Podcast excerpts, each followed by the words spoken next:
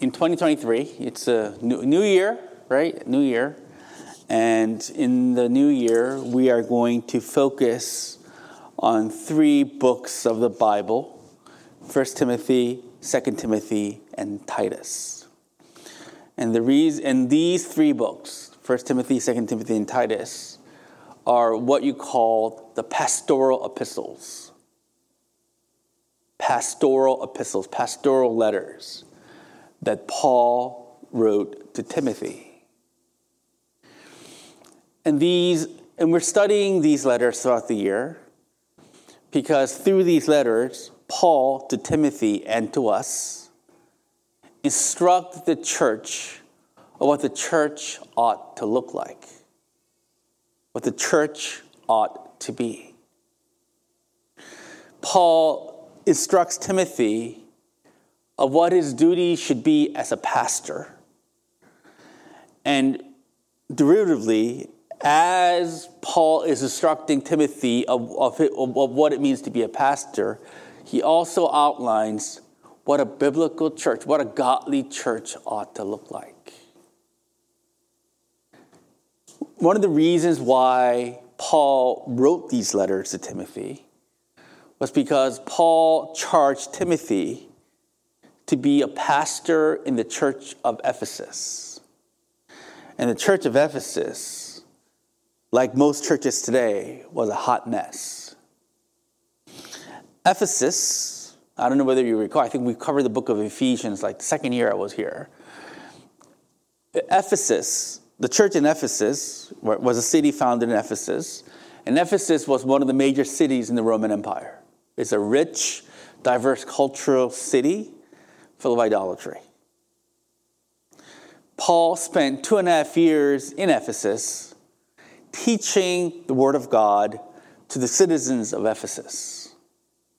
The citizens of Ephesus were, one, were, were, were believers in an idol called Artemis, I think, a war god. And the entire city was just, it was Artemis center. Everyone worshiped Artemis. Paul, in the middle of that city, started to teach at the synagogue called Tyrannus, Tyrannus. And after two and a half years, the church was established. And one of the first church, churches of the Roman Empire was established through, the, through Paul's teaching. But once Paul left the city, because he had to go on all the missionary journeys, the church started to have issues. Some of the issues were there were false teachers amongst them. They were teaching a different type of gospel. Other, other issue was the culture of that city was starting to bleed into the church. And because the church was going through these issues, and because Timothy was a very timid person, just like Pastor Jay, very timid, very, you know, very quiet, very like, you know, sensitive, right? Paul instructed Timothy to stand ground and to do the work of a pastor. The reason why I chose the pastoral epistles to focus on the pastoral epistles this year is because, like the church in Ephesus, the church in the world, the church in America, is also going through very tumultuous times. With the exception of a handful of churches, most churches are shrinking, like we're shrinking. One of the biggest church, Korean American churches around, they report a 50% decrease in their members since COVID. My wife is going to start a new position in a couple of weeks. That was a very active church, but that church is also starting to de- started decreasing because of COVID. Look around you. These pews were used to be two thirds full. Now they're not. Because of COVID, people, for whatever reason, decide not to be committed to the church anymore. Not only that, locally, SPC is going through, you know this. SPC is like a Korean drama. It has drama and drama after drama it has good times, it has really bad times. It's a never ending Korean soap opera. this, this church called SPC. And we're going through another drama right now. I've been here for eight years, going nine, going nine years this year, right? I'm on my tenure here. You know this. Sean Haran was here longer than I have been. He'll, he'll, he'll certainly been around longer than I have been. But even in my short time here, I've gone through what? Three senior pastors? How many youth group pastors and Sunday school teachers? Good old Pastor Jay's here, though, right? And so it's, we're going through transition. People are leaving, people are shrinking, church is going through tr- tr- like this tumultuous time. What are we called to do? The pastoral epistles guides us because regardless of what the external forces, issues that external and internal issues that we face, these pastoral epistles, epistles reveal to us, regardless of what is happening on the outside or the inside, what God wants the church to be. We can't control what, what, what, what goes outside of us. We can't. And we certainly cannot control who comes and who leaves. We can't control that. But what we can do is to obey God's calling of what we're supposed to be. Even if we're a church made up of five people, right?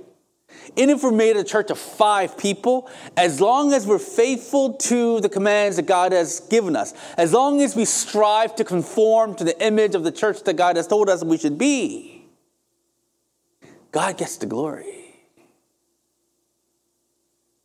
What is clear in the ministry of Jesus Christ is Jesus Christ doesn't really, he doesn't put too much weight into the visible numbers of his disciples. He put value on truth and what his disciples are called to be. Even if we have two people, it's just me and Sean, and Haran. Maybe just three people. If the three of us conform to what Christ has called us to be, God gets the glory. So we need to know, in order for us to not be so pressured by the changing winds of the world, we need to know exactly what God has called us to be. And this is what the pastoral epistles are about. And that's why we study this, this for, for this year. Okay? So let's go. What is the first issue that Paul addresses in 1 Timothy? The first issue that, that Paul addresses in his letter is regarding false teachers. The very first issue that Paul talks about in detail is about the false teachers that are within the congregation in the church of Ephesus. Why pretell of all the issues that Paul can, Paul can deal with the persecution that is happening outside of the church? Paul is writing this letter in AD 62. He's in jail because Christians in Ephesus are being persecuted. Right? He could have, very first thing he could have dealt with was persecution in Ephesus. But no, he says, first issue, false teachers. Why?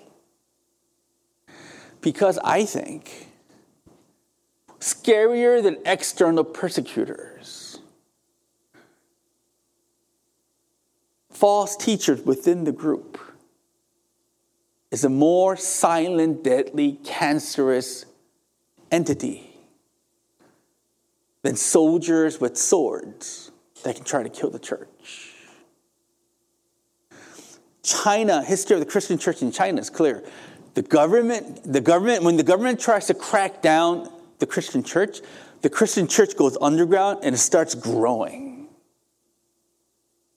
In the Roman Empire, when Christians were being persecuted, that just gave the impetus of the church to grow more.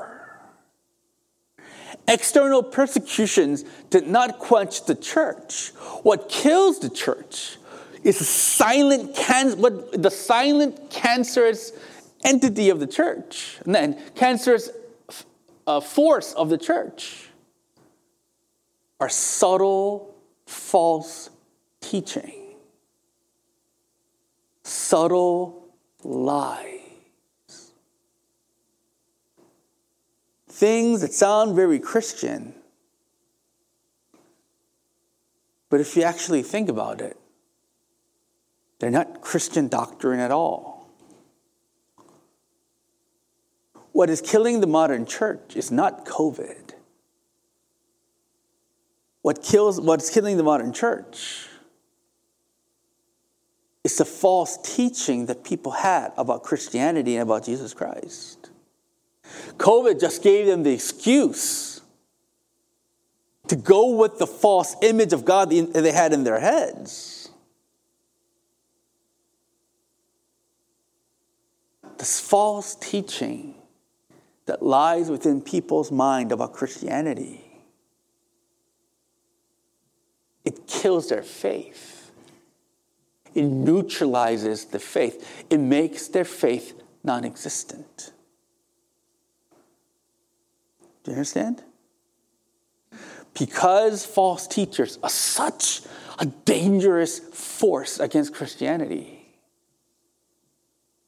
this is the first issue that Paul deals with in the pastoral epistles.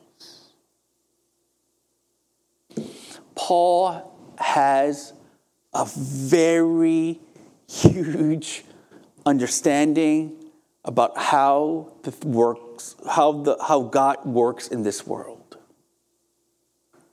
Paul, by experience and by his calling, knows that the kingdom of God spreads within in countries within an individual primarily through the proper teaching of God's word. The proper teaching of the gospel, the proper teaching about God, about his mercy, about his grace, about his wrath, about his judgment, about his saving grace in Jesus Christ. These doctrines which are prop when they're properly presented god and the holy spirit god through the holy spirit uses such correct doctrine to persuade the mind and change the heart that is the only way people can change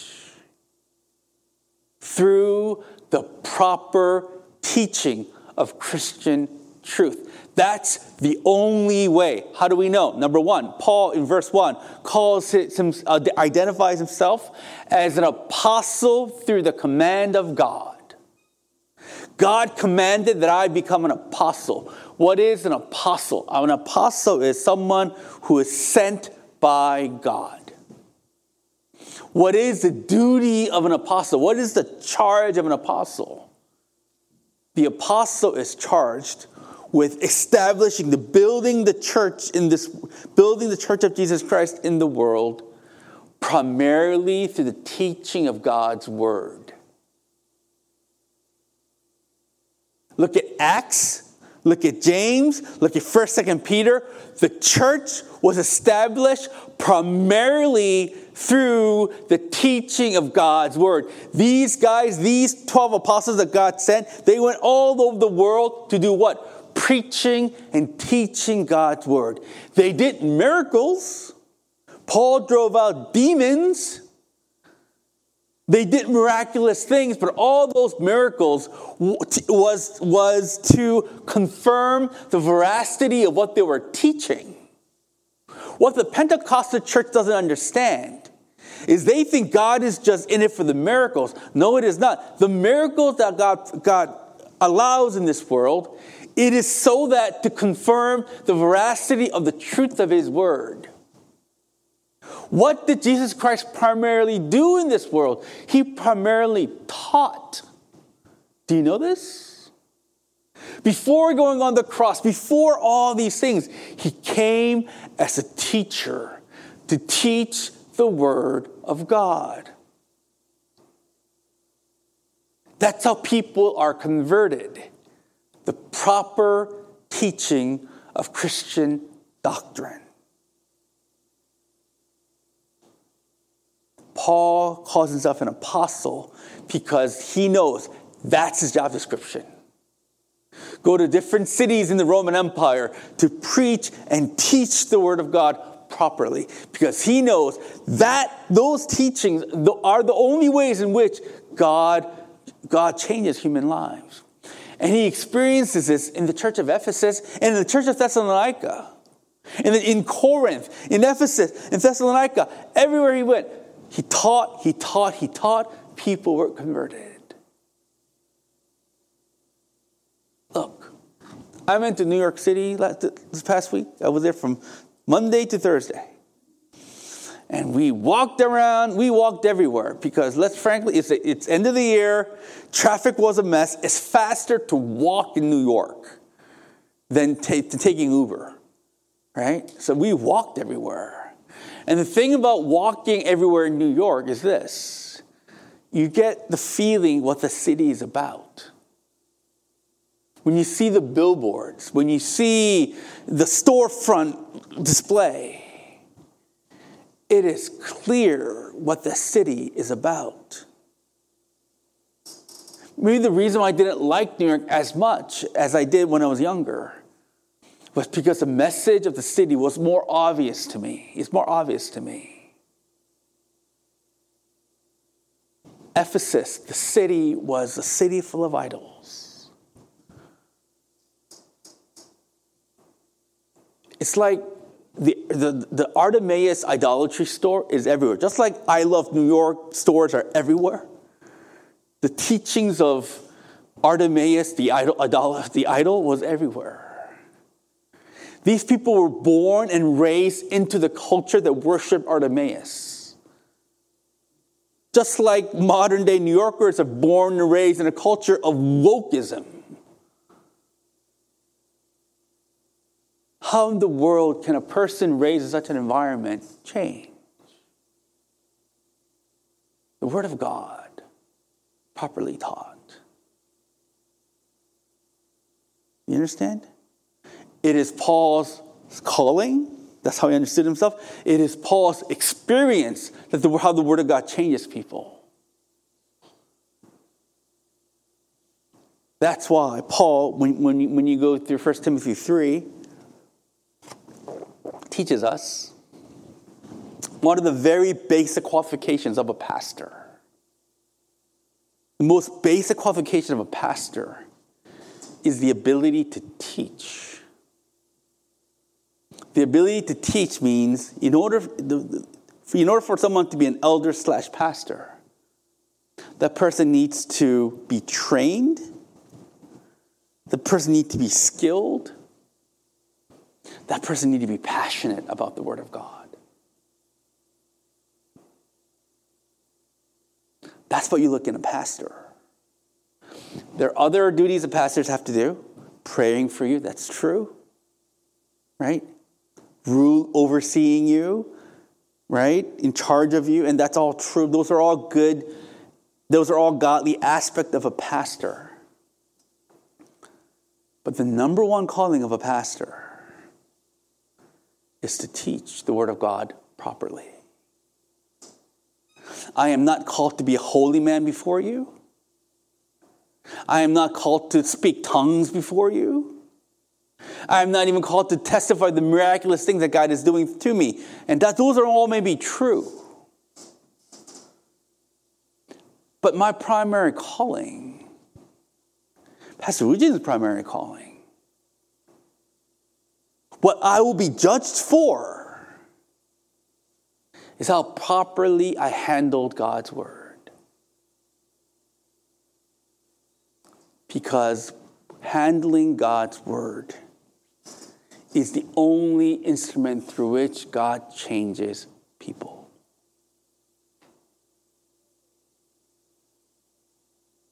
It is through the proper communication of doctrine when your mind grasps the doctrine, when your heart changes in response to the doctrine, that's how salvation works. Look, Just because you have a lot of idea about Christian doctrine intellectually, it doesn't make you saved.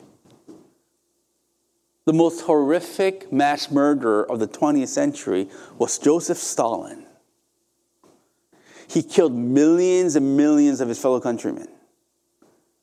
Joseph Stalin, before he became a dictator, when he was a young man, when he was June's age, he was a seminarian. He wanted to be a priest.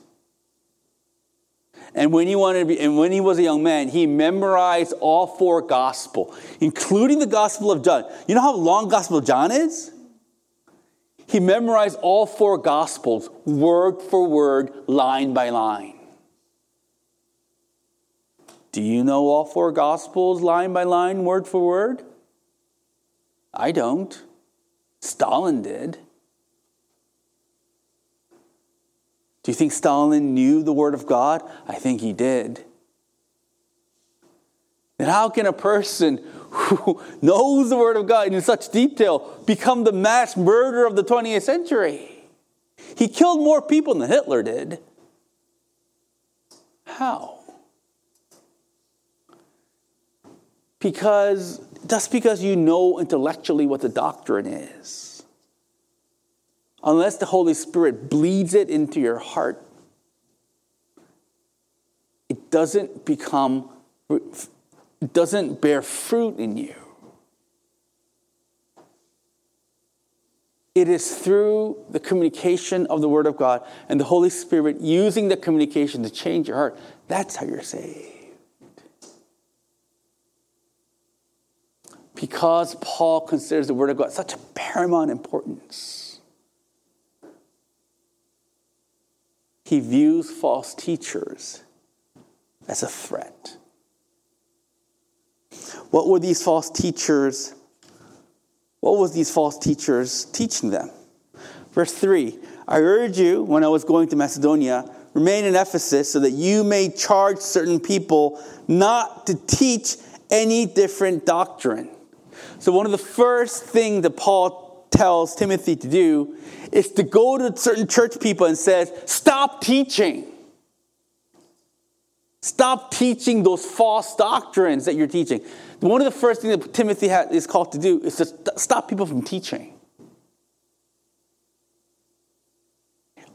Us, we need more volunteers to teach small groups, youth group, and you know Sunday school. Right? There's a demand for teachers.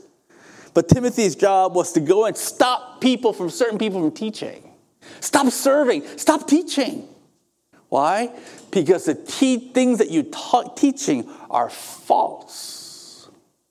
What were these false teachers teaching? They devote themselves to myths and endless genealogies. What in the world does that mean? What were they teaching? What is myth and genealogies about? We don't really know exactly what they were teaching, but this is what they say. This is what the scholars say.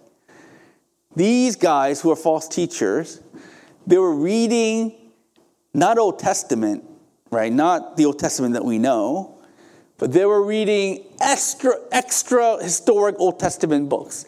Not the canon books of the Old Testament, but other books about Moses, other books about Abraham, other books about the fathers.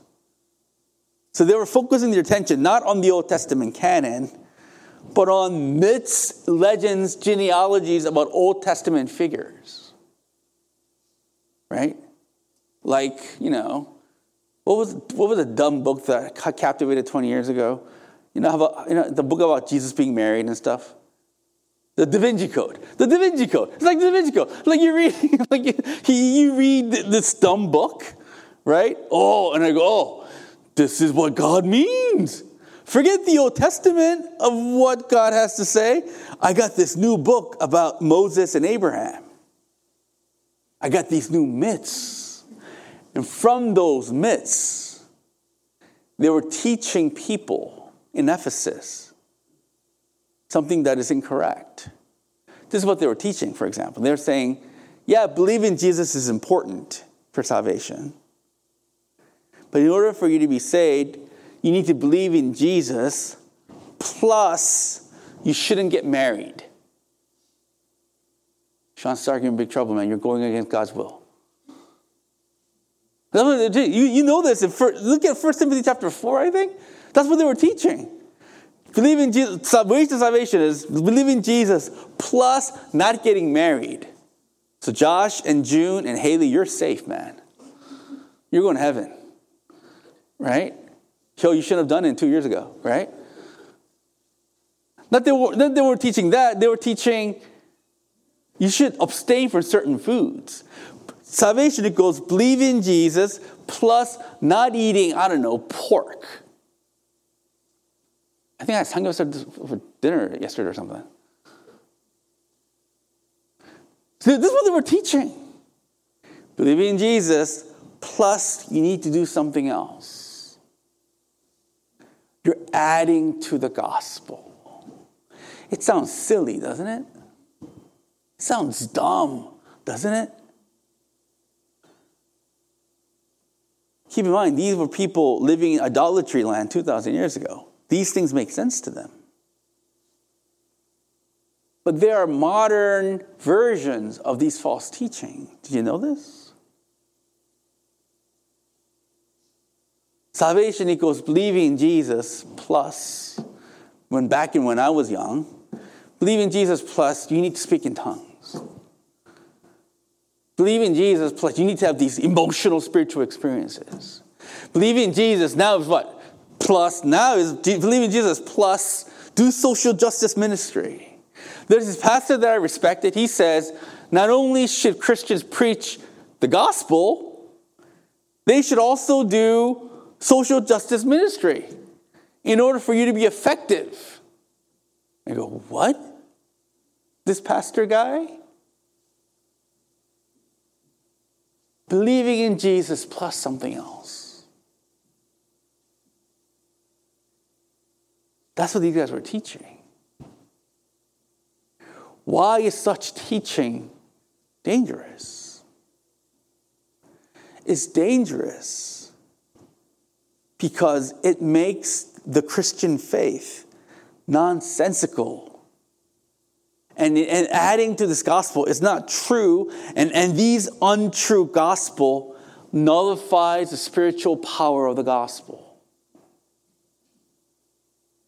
Adding anything but Jesus Christ for salvation nullifies the person's faith. Went to New York, loved certain parts of it, hated certain parts of it, right? The best part of it, I think, I went to the Chinese Korean restaurant, the best dining room I ever had, on 35th and 6th Avenue. Go, go and prove I'm, prove, prove I'm right. One of the best highlights, went to the Carnegie's, Carnegie Hall, listened to some junior musicians, fantastic. Didn't think I liked it, but I liked it. It was all good. But the worst experience I had, Museum of Modern Art in Midtown. And why did I have such a bad time there? I went there and I looked at the art and I thought it was all nonsense. I'm a fan of modern art. If I am rich as Joe Pack thinks I'm rich, then I will buy. I won't buy a Picasso. I won't buy a Da Vinci. I would buy a Mark Rothko He's a modern artist. He died in the 1960s. I'm a big fan of modern art. But the art pieces in MoMA, as they say, was just nonsense. The epitome of nonsense was on the sixth floor of MoMA. There was a photo- like modern photography exhibit by Wolfgang Tillman. You guys heard of Wolfgang Tillman? What was, what was the title of the like, exhibit? The Courage to Look Beyond or something. It was some stupid title. And you look at the photos, and they're the most pedestrian, obscene, meaningless photos ever. He shoots a flying Concorde, Concorde that is flying. He shoots a flying airplane. and picture as art. That's the tamest one. The other one is just, he just perverted. And they place it as that as art. And I go, this is art? You're devoting your entire floor in this expensive real estate to that? Oh, don't judge me because I, I, I want to be fair to him. I Googled him, I watched interviews with him. It's nonsense what he's saying. So don't hate me, Jamie. It's nonsense. They're celebrating nonsense, these New Yorkers. I had to get out of there. Despite the $60 admission ticket, I went, I, oh, all, all, for all three of us, Sean. Don't, don't, don't get, close your eyes. For all, three, for all four, four of us, Sean, relax. Right? I'll be more upset if it was $60 per person. I would, I would like, I'll be protesting outside, right? Nonsense. Paul is warning against false teachers. Because if you listen to the false te- what they what if you listen to the false teachers, they're preaching nonsense. And you listen when you listen to nonsense, your faith will be nonsense. That's what he says, right? In verse 6, is it? What does he say in verse 6? Joe, do a kindness for me. What does Paul, what does Paul say in verse 6? Not verse 5, buddy, but verse 6. Certain persons, false teachers, by swerving from these, the true doctrine, have wandered away into vain discussion. Vain is useless. That's what it means. These false teachings that they have is useless. And if you listen to these false teachings, and if you live your life based on these false teachings, you'd be useless. Let's say Josh listened to these false teachers, and Josh says, Yep, I'm not going to get married. I love Jesus, and I'm, gonna, I'm not going to get married, and therefore I'm going to live my life that way. Paul's saying, listening to that teaching, Josh's faith will be useless. Verse 5, Paul says, The aim of our charge, the word charge here means teaching, instruction. He says the goal of our teaching is love, love that issues from a pure heart and a good conscience and a sincere faith. He says, Why am I teaching these things? The goal of me teaching proper doctrine, it is so that you will have a pure heart, a pure conscience, a sincere faith that will lead to love. Paul is saying, I'm not just teaching this so that you be more, you you be filled with head knowledge. I'm not teaching you this so that you be a more informed Christian.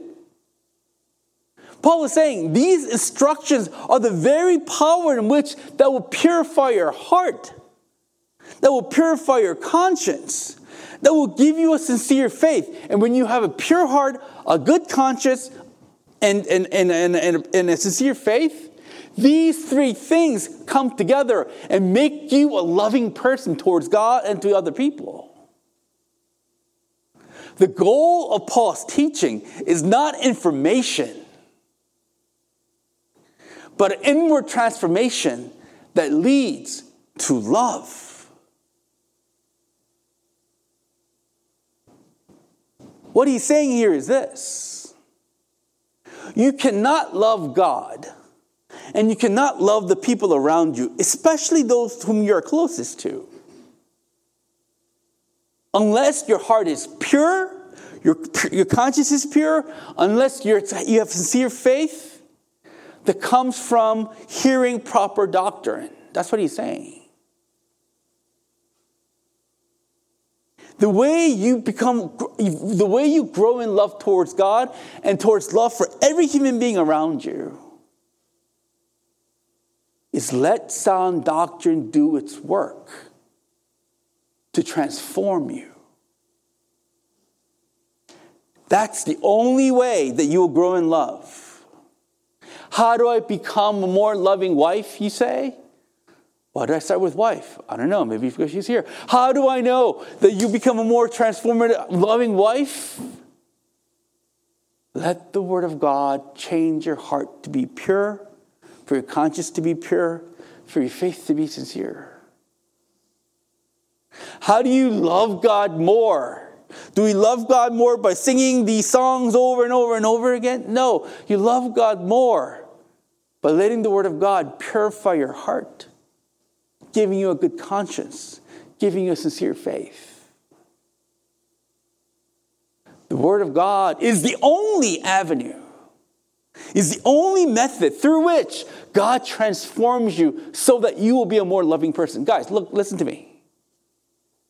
Modern people don't think they need the Word of God because they think they have the power to love within them. They think they have the wisdom to live this life within them. They think they have the power and, power and insight to live this life wisely within them. Paul says, No, you do not. You don't have the power to love anyone. You don't have the you don't really have wisdom to, any, to do anything significant. You need to let the word of God work in you to give you a pure heart to give you a pure conscience, to give you a pure faith. This is your faith. What is a pure heart? A pure heart is a heart that is cleansed from evil, cleansed from sin. Sin is wanting to go, sin is a condition where you don't want to recognize God and don't want to live subject to Him. That's what sin is. A purified heart is a heart that is cleansed of that. A purified heart no longer is resistant to God, no longer thinks I'm an independent agent. A purified heart is a heart that knows that they belong to God and want to submit to His will. A purified heart knows this life belongs to God and you're subject to God. An unpurified heart thinks you are the master of your own destiny and you don't need anything else from God. You have the power to love from within you, you have the wisdom to live life with from within you. That's insane, and that's, un- that, that's a sinful heart. A purified heart is a heart that says, God is all, and I am his subject, and I desire to obey him. That's a purified heart. What is a good conscience? What is a pure conscience? What, what is a good conscience? Conscience is the inner voice that you have that can distinguish between right and wrong, right? It's the inner, is, is, your, is your mind's ability to distinguish between right and wrong. But it is not only your ability to distinguish between right and wrong, your conscience also tells you, condemns you if you do wrong. Your conscience condemns you, tells you that you're worthless when you do something wrong.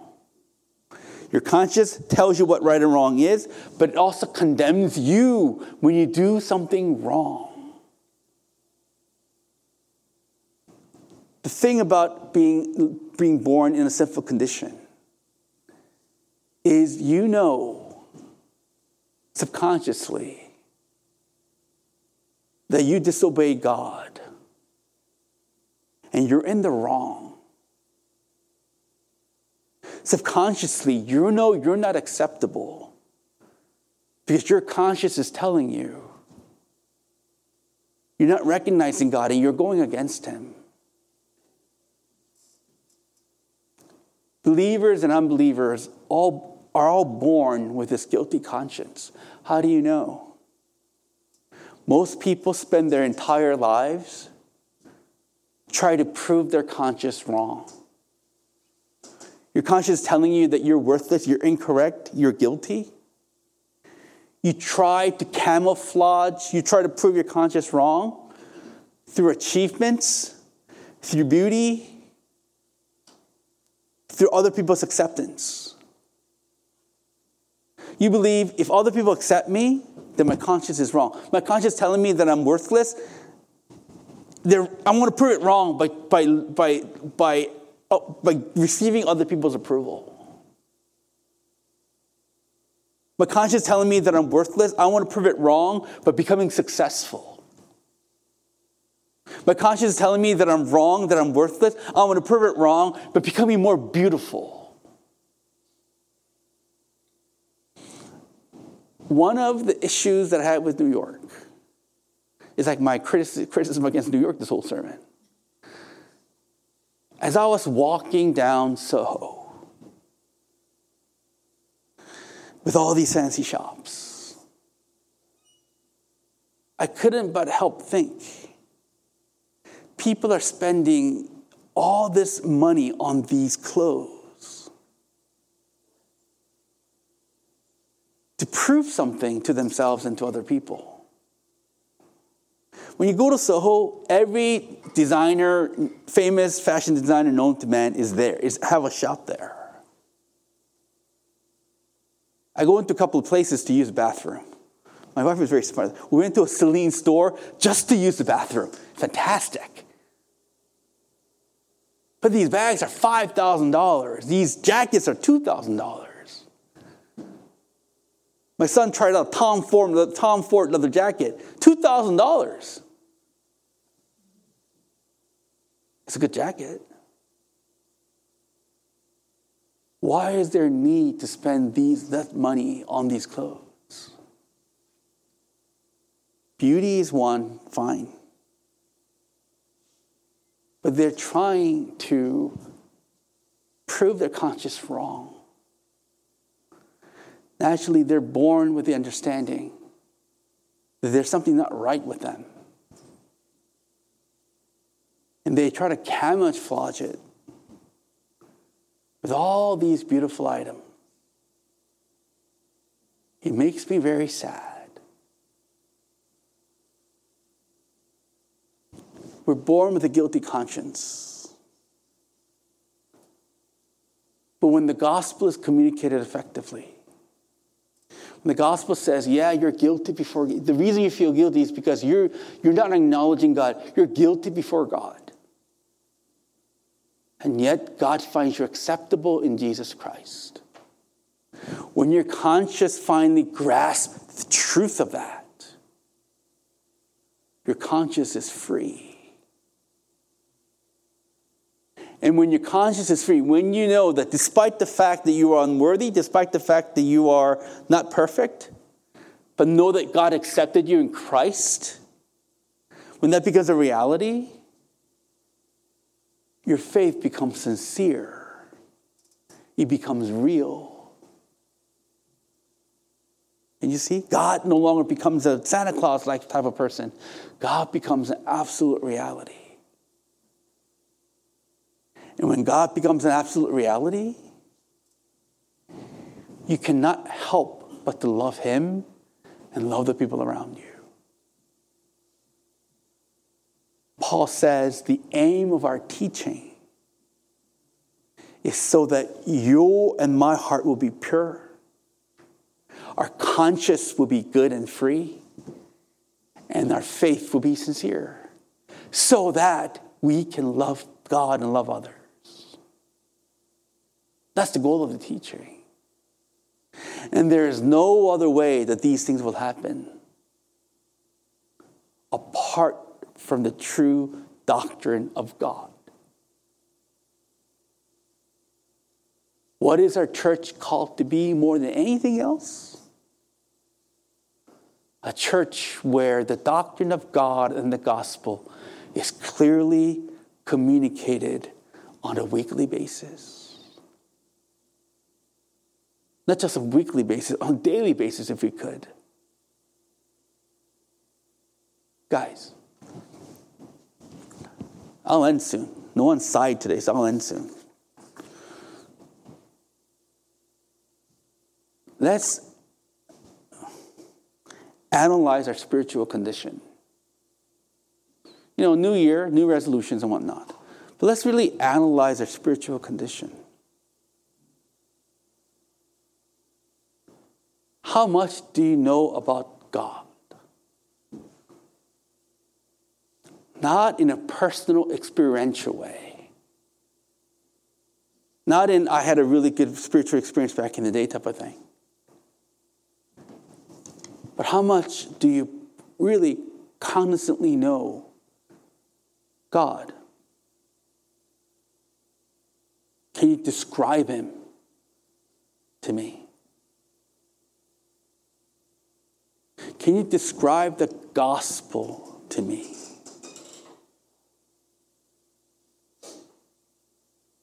Can you describe why loving is so important to God? How much do you can you articulate to yourself and to me who God is? We can do it because God revealed himself through his word. Perhaps all the spiritual issues of your life, whether it be an addiction, whether it be unforgiveness, whether it be depression and self condemnation, all these spiritual issues of your life comes from the fact that perhaps you don't have a clear idea about God as much as you think you do. There is no separation between your understanding of God and spiritual living. That's what Paul is saying in verse 5. The fruit of your life is directly connected to your understanding about God. And you see this and embrace. Do you know this? People who started leading small group, they say their life starts to change. Why? Because they they start to because of their position, they actually start to think about God more than they would if they weren't leading small group. All the small group leaders tell me once they started leading small group their thinking which their thinking starts to change and they and they and, and, and they start maturing.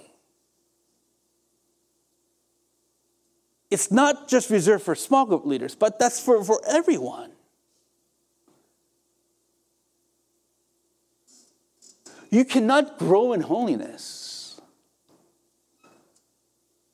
unless your mind starts to grasp a deeper understanding about God so that you will be able to articulate to Him and to the people around you who God is.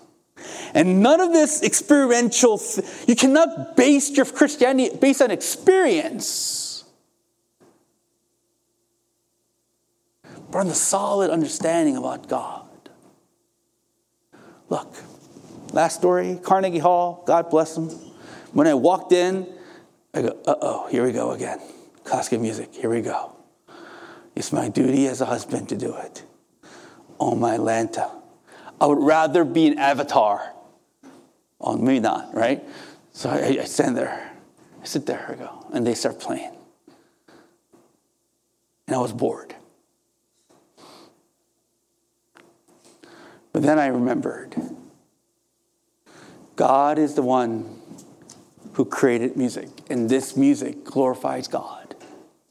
This music is a celebration of who Christ is. Christ is the founder of this music. This music exists for Christ. When I started to have, that understanding, I started to look at more. I look at. I started to look at these musicians more closely. And guess what? I found them vastly interesting. If God can transform my heart to love classical music, what can He not do for you? It's a miracle, man. That's how it works, you see. This example seems innocuous, but everything has to bleed into, the knowledge of God has to bleed into every aspect of your life. That's how you change. That's why false teachers are so deadly. And that's why Paul warns against them. In the year 2023, don't skip small group, don't skip private devotions, don't skip Sunday. Every opportunity that God gives you to learn more about Him, take up on, take up Him up on that opportunity, so that you will grow in Him, so that you will grow in love and holiness. Let's pray.